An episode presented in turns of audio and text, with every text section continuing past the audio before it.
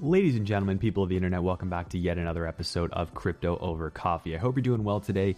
And if you're new here, every Saturday we start off the weekend right by breaking down the latest news and the hottest topics in the world of technology and cryptocurrency over a cup of delicious coffee.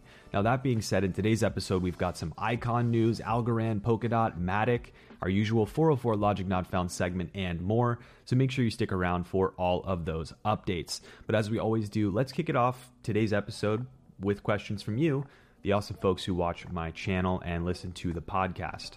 Now, if you want one of your questions answered, make sure you leave them in the comments below. Tweet me at Hishoshi4, or you can leave them in the Hishoshi Discord channel, which of course will be linked up below. And if you would be so inclined, please do subscribe to the channel or follow the podcast and hit the bell notification button so you get a heads up whenever I post new content across all platforms. So thank you so much in advance, and let's dive into these questions. Now, the first question of the day is from Lucas Gloge. Hopefully I pronounced your name correctly. Hey, H, keep up the high quality content. Thank you so much. I'm curious if the transition to ETH 2.0 will lower gas fees and how. So one of the big things that's talked about right now, especially with the rise of DeFi, decentralized finance, and a bunch of other applications, including non-fungible token projects, which we're going to talk about later in the episode, the Ethereum network, the Ethereum mainnet, the gas fees, the transaction fees that you pay to use these services have gone through the roof due to obviously high demand and high volume. Now, what this means for the average user is it's becoming very difficult to even participate in any of these DeFi projects because it's too expensive. Now, Ethereum 2.0 will, in fact, help the gas price situation that we have here, and I'll explain to you how. If you think about gas prices, it's really used to compensate miners for the work that they're going to have to do to validate the transaction that you're performing, whether that's sending ether from one person to another, or that is doing something more complicated like creating a DeFi vault, for example. Now, it's all based on supply and demand because there's a limited amount of space inside of each block. There's a limited amount of compute power that can be utilized in each cycle of consensus. And as a result, a certain number of operations can only be done. That being said, you pay gas prices to get your transaction validated and to be picked up by miners because miners are incentivized to pick the higher fee transactions, basically to get themselves paid. With ETH 2.0, using things like rollups, for example, that roll transactions almost together in a way, with sharding, breaking up the network into smaller pieces, with all of the stuff that they've put together, including proof of stake to make ETH 2.0, they've tried to make the network more scalable, which means that there will be more room, there will be more supply in terms of transaction throughput for people to start pushing transactions through, and thus each transaction will cost less. So the more scalable Ethereum is, the cheaper things will be to use Ethereum. So it's really right now a supply and demand issue. There's too much demand for the supply of block space and compute power that can be run in each cycle of consensus on the proof of work Ethereum network. So yes, ETH 2.0 will help that, and I'm sure they will tune the cost of each sort of operation on the network as well. So thank you so much for your question. Now, digital money, share, forex, commodity, that's a long name. I want to know about ETH 2.0 and what are the best parts. So we already talked about ETH 2.0 in the earlier question, so you've got a little bit of background. I mentioned some of those things: proof of stake, sharding, and rollups. Those are three sort of things that are put in the mix to make the network more scalable. It's sort of that trifecta, if you will, that is hopefully going to make ETH 2.0 one of the most scalable blockchain networks in a layer one that we've ever seen. Now, they're really trying to solve the trilemma, which is to make something secure, decentralized, and fast, which is very, very difficult to do. And so as a result, I really think that the most important component is not proof of stake, because you've seen that's been done, right? Cardano has done it. Elrond has done it. Algorand has done it. Tons of networks have done proof of stake and gotten it out into the world and have people actually using it. Ultimately, the most important thing to me is rollups, because I think that rollups of all different types and varieties. You can look up ZK rollups and you'll see all sorts of different things, optimistic rollups, all that sort of thing. I think this is the most important part, because if you can effectively bundle large-scale transaction volume into smaller bite-sized pieces while also making them sort of as a whole still independently validated and final, That's a huge, huge benefit. And so I'm not going to get into the technical inner workings of how rollups work, because quite frankly, that's probably, that could be a series of videos on its own. But I think rollups as a means by which to scale, being able to roll up transactions across different shards, being able to roll up a bundle of transactions that come from an external channel, for example, those things are going to be critical for achieving the type of scale that are going to be necessary for the future of DeFi on Ethereum.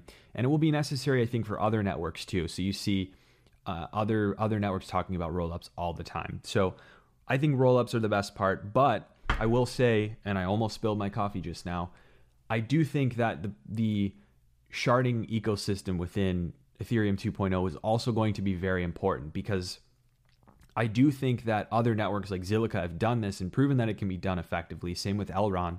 And I think Ethereum needs to do this and needs to do this right to get that to that 64 shard count to really reach the scale that they're talking about in all their papers. So thanks so much. And hopefully that answers some of your question about ETH 2.0. Now we've got another question also about fees on Ethereum, but this is different. So this is Pupishu Claudio. I always mispronounce your name, I feel. So if I'm saying it wrong, please let me know. With all the issues with fees on Ethereum, why do you think we do not see DeFi apps migrating from other blockchains to do their business? So Cardano, Zilliqa, Elrond, etc. And this is a really, really good point. You don't see projects for the DeFi space moving to Cardano and Elrond and other networks now. Why? Because there aren't as many users there. The ecosystem that Ethereum has built is something people cannot sleep on. I see all the time. I'm a huge supporter of Cardano. People know that. I love Elrond. I really like Algorand, and I really like Polkadot and Cosmos. But the reason why these networks have not seen the number of DeFi projects, and the net new DeFi projects are still building on Ethereum despite the fees, is because the developer ecosystem, the user ecosystem, and the tooling that's out there. MetaMask, everyone knows how to use MetaMask for the most part in crypto. That's connected up to Ethereum. A lot of the great mobile wallets, very Ethereum focused. This is something that the other networks like Cardano and Elrond, etc., they're up against this. And this is going to be a real challenge to garner adoption, because developers are always going to develop where the most users are, and they're going to continue to build on in the place where the most users are. It's kind of like the Apple App Store. Developers, quite frankly, don't like building for the Apple App Store because it's expensive for them and they lose a lot of their profits, but that's where the users are. And that's the same thing that Ethereum has. And that's why I always say you can't count out Ethereum, even though ETH 2.0 is taking a long time. These other networks have an uphill battle. I think they're going to take market share, but it's going to be a fight. So I think that's why it's all about the user. Now, the last question of the day is from Kevin from Twitter. Thanks so much. If Web3 is the future because everything can be decentralized, but many apps will need oracles to external data, wouldn't those sources be centralized? So this is about oracles and the process of feeding information from outside the blockchain into the blockchain for smart contracts and other applications to use that data. This can be things like price feeds of, you know, what's the Bitcoin price at this moment in time, or things like the weather. What's the weather like here? Or sports scores or results, all sorts of things. And the answer is yes. The danger of centralized data feeds is something that a lot of these oracle projects are tackling. Things like You've got Chainlink, you've got Band Protocol, you've got Teller, you've got API3, you've now got Razor Network, which I've been really starting to take a liking to. You've got a lot of options out there. And the reason is because this is a huge widespread problem that needs to be solved. And so the ability to sort of triage and make the process of aggregating external data, making sure it's valid, making sure that it's done securely, making sure that you have a high confidence level in that data that you're making decisions on immutable networks, making sure that that happens is their sole purpose. And so I think that you're going to see oracle projects become a really important thing amongst, you know, NFTs and others in terms of getting adoption in the blockchain world. And even in enterprise, oracles are going to be extremely, extremely important. And so you bring up a great point. You need to make sure that you're data feeds are decentralized if you're going to actually take advantage of a decentralized network to its fullest in terms of logic. And so you're totally right. But I think just because you're pulling from a data source, that is centralized. But when you start to spread it out and you say there are multiple data sources that have authority on this particular topic, let's aggregate those data sources together. I think you can start to get a better picture that can be used for logic. Of course, this is a very complicated space, and you're going to see it develop continuously over the next 5 to 10 years. So hopefully it answers your question, and let's go ahead and dive into the news section. Now, just a friendly reminder for everyone that's watching or listening, please be aware of scammers that are in the comments and on social media posing to be me. On YouTube specifically, if the comment does not have the name highlighted like I'm showing you here on the screen, it is not me, and you can go ahead and report them. And for those of you who are new here, every week in partnership with the folks at Kobo, who make the awesome Kobo Vault wallet, I'm giving away a Kobo tablet steel seed phrase backup device in every episode from here on out. So all you have to do to enter the random draw every week is comment on the video, and I will pick a random winner. And just for transparency, the product itself is only available in select regions, so if you do win and you're from an unsupported region, I'm just going to send you Bitcoin instead. So the winner of last week's giveaway for the Kobo is here on the screen. Big congratulations to you, and of course, I will be in touch. Now, it would not be a Crypto Over Coffee episode without a healthy dose of Bitcoin, so let's go ahead and start there. This week has been one of the greats for Bitcoin holders, with the richest man on earth, Elon Musk, tweeting about Bitcoin, and more importantly, the announcement that one of his companies that you just might have heard of called Tesla is adding 1.5 billion, that's billion with a B, US dollars worth of Bitcoin to their balance sheet. Now, this move is sort of following the example of big companies like MicroStrategy, who have also been adding Bitcoin to their balance sheet as a hedge against inflation and other economic forces. So this news, as you probably expect, sent Bitcoin on a wild, frenzied run up to the mid-40,000s, and we ended up setting a new all-time high over 48K. Now, at the time of recording this video, we're sitting right under that 48K mark, I think right at about 47,000, and everyone is sort of waiting in bated breath to see if we hit that coveted $50,000 US mark. And with central bank balance sheets going off the charts, retail and institutional investors still ravenous for Bitcoin, buying up more than the supply, and miners obviously still making profits, things do look poised for more upward momentum if all goes well and trends continue. Now, you even have members of the old guard, like the oldest bank in America, BNY Mellon, acknowledging that digital assets are now becoming mainstream, and they've now used that to drive their decision to offer custody services for Bitcoin within the organization. The world is changing and sentiment is changing, even amongst the biggest critics of Bitcoin.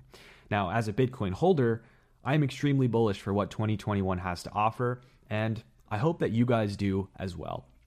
Now, in other news, I've partnered up with the Icon PREP, or Public Representative Icon Plus, to deliver more Icon content here on the channel. And as any OG Hishoshi viewers will know, I've been a fan of Icon for a good long while, and it's great to work more closely with their team from here on out.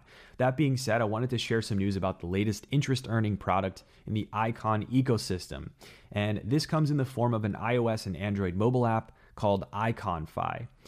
On IconFi, one can deposit Bitcoin, Ether, USDT, that's Tether, and ICX to earn compounding interest on one's digital assets.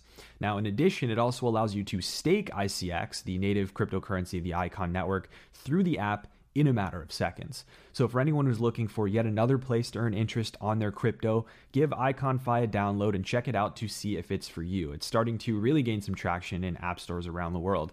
And you can earn up to 11% on your assets if you're willing to lock in your deposits for a set amount of time, which is configurable in the app. So there's a lot more to come from this service, as it's only recently launched, so expect to see more assets supported and other updates along the way. And I will be sitting down with Icon founder Min Kim soon to talk more about IconFi and DeFi on the Icon ecosystem, so make sure you're subscribed and you stay tuned for that video. Now, moving on, the non-custodial crypto swap and exchange Shapeshift published a research report that I think brings up a fantastic point about proof-of-stake networks and the challenges that they face in garnering adoption. The whole premise of the piece is that proof-of-stake networks like Cosmos, Near, and Polkadot could suffer the same challenges for adoption as EOS if their networks are perceived to have issues with centralization. The assertion, of course, makes sense because developers of decentralized applications will likely not feel incentivized to build their headline decentralized apps on a network that is perceived to be in some way dominated by centralized control, whether because they don't trust the network themselves or because they believe that the perceived centralization will sort of mar the growth of the user base or that it will fail altogether. The challenge for many proof-of-stake networks these days is that both early allocations of coins early on in a network's development to big parties paired with the huge accumulation of coins on exchange wallets after launch because users like to park their coins on exchanges can result in the perception or the reality of centralized power in a proof-of-stake network, whereby one's wealth really largely equates to one's power in the network's block-making processes.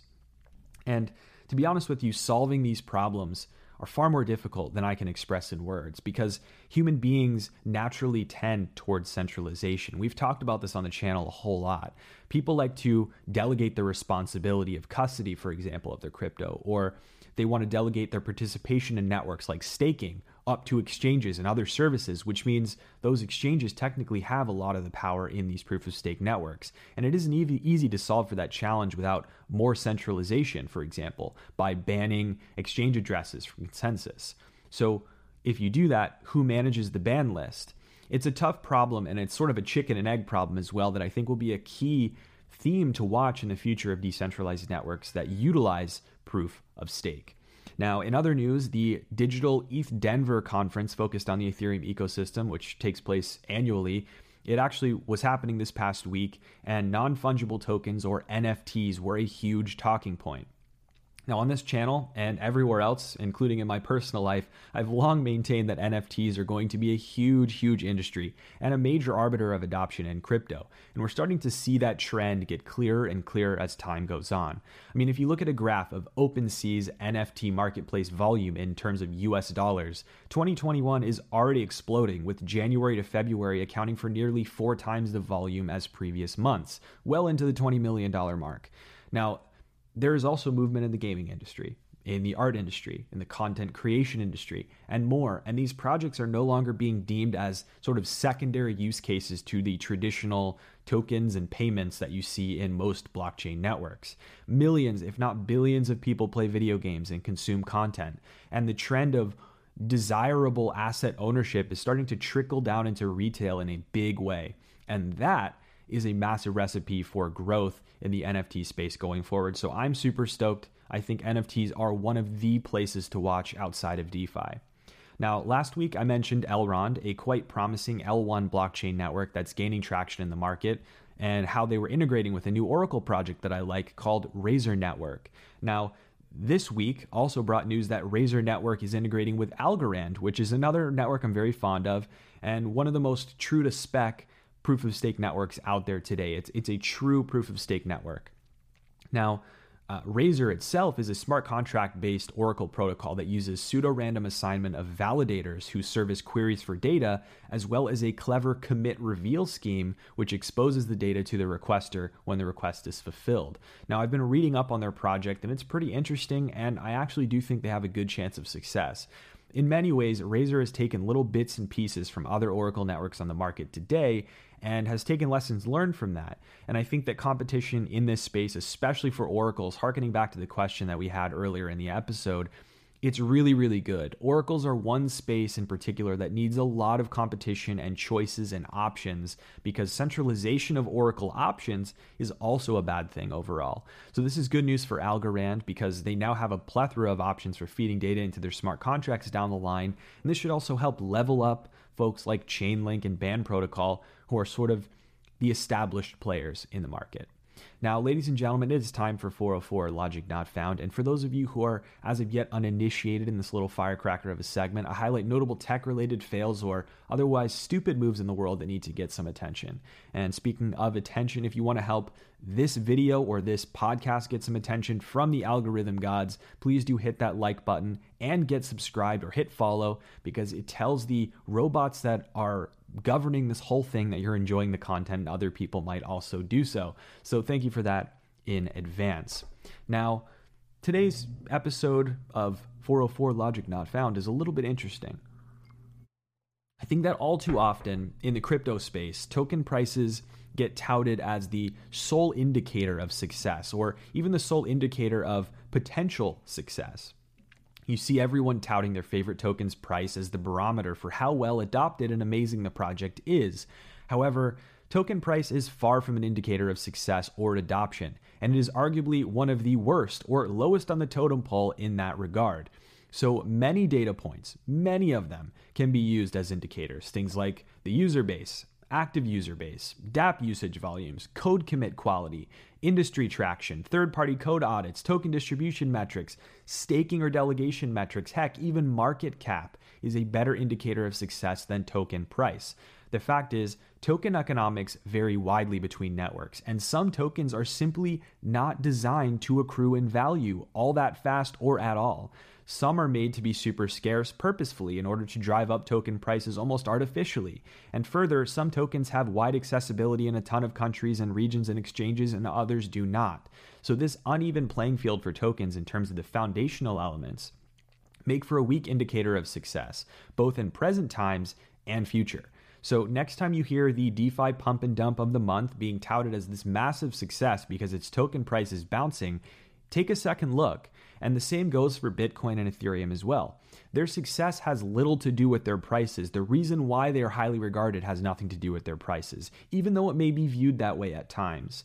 In fact, most people in the media have it backwards. The prices are a result of other metrics, the real metrics, not the other way around. So measuring by price is usually a one-way ticket to getting wrecked, and the social media discourse around token prices has made that even easier and easier to do and more dangerous to do. So remember, measuring a decentralized network by its token price is a slippery slope and a sure 404 logic not found. Now, I did also want to talk about another project that we've discussed on the channel before, and I do think that this particular project does really seem to be positioned in a really good way coming up for ETH 2.0. So I wanted to talk about the popular Ethereum Layer 2 network Matic, who are now rolling their existing Matic network and product line into their brand new brand called Polygon. So Polygon is the new rebrand of Matic, and it's going to encapsulate the development of a new SDK that will feed into the Layer 2 network infrastructure's usage. So this SDK, or software development kit, will enable Ethereum-based developers to create dApps that leverage scaling solutions like Optimistic Rollups, ZK Rollups, and Validium, just a few examples, to use in tandem with interoperability features that they will be building on the network as well.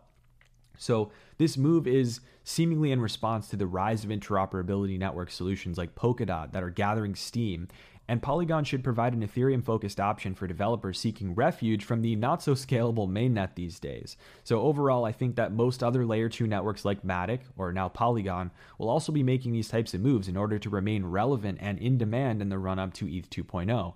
And then I think to continue to be relevant when ETH 2.0 is around, these things definitely need to happen. So I think it's really smart for Matic to be making this move, make the rebrand, and pivot to make sure that they stay relevant as ETH 2.0 comes into the fold. So folks, that's going to do it for Crypto Over Coffee today. I am so appreciative of you watching every single week. Actually, last week's episode was one full calendar year worth of Crypto Over Coffee. So today's episode 53. I just got married. Really good times. I'm really thankful for everything that's going on right now in my life, and you guys are a huge part of it. So thanks so much.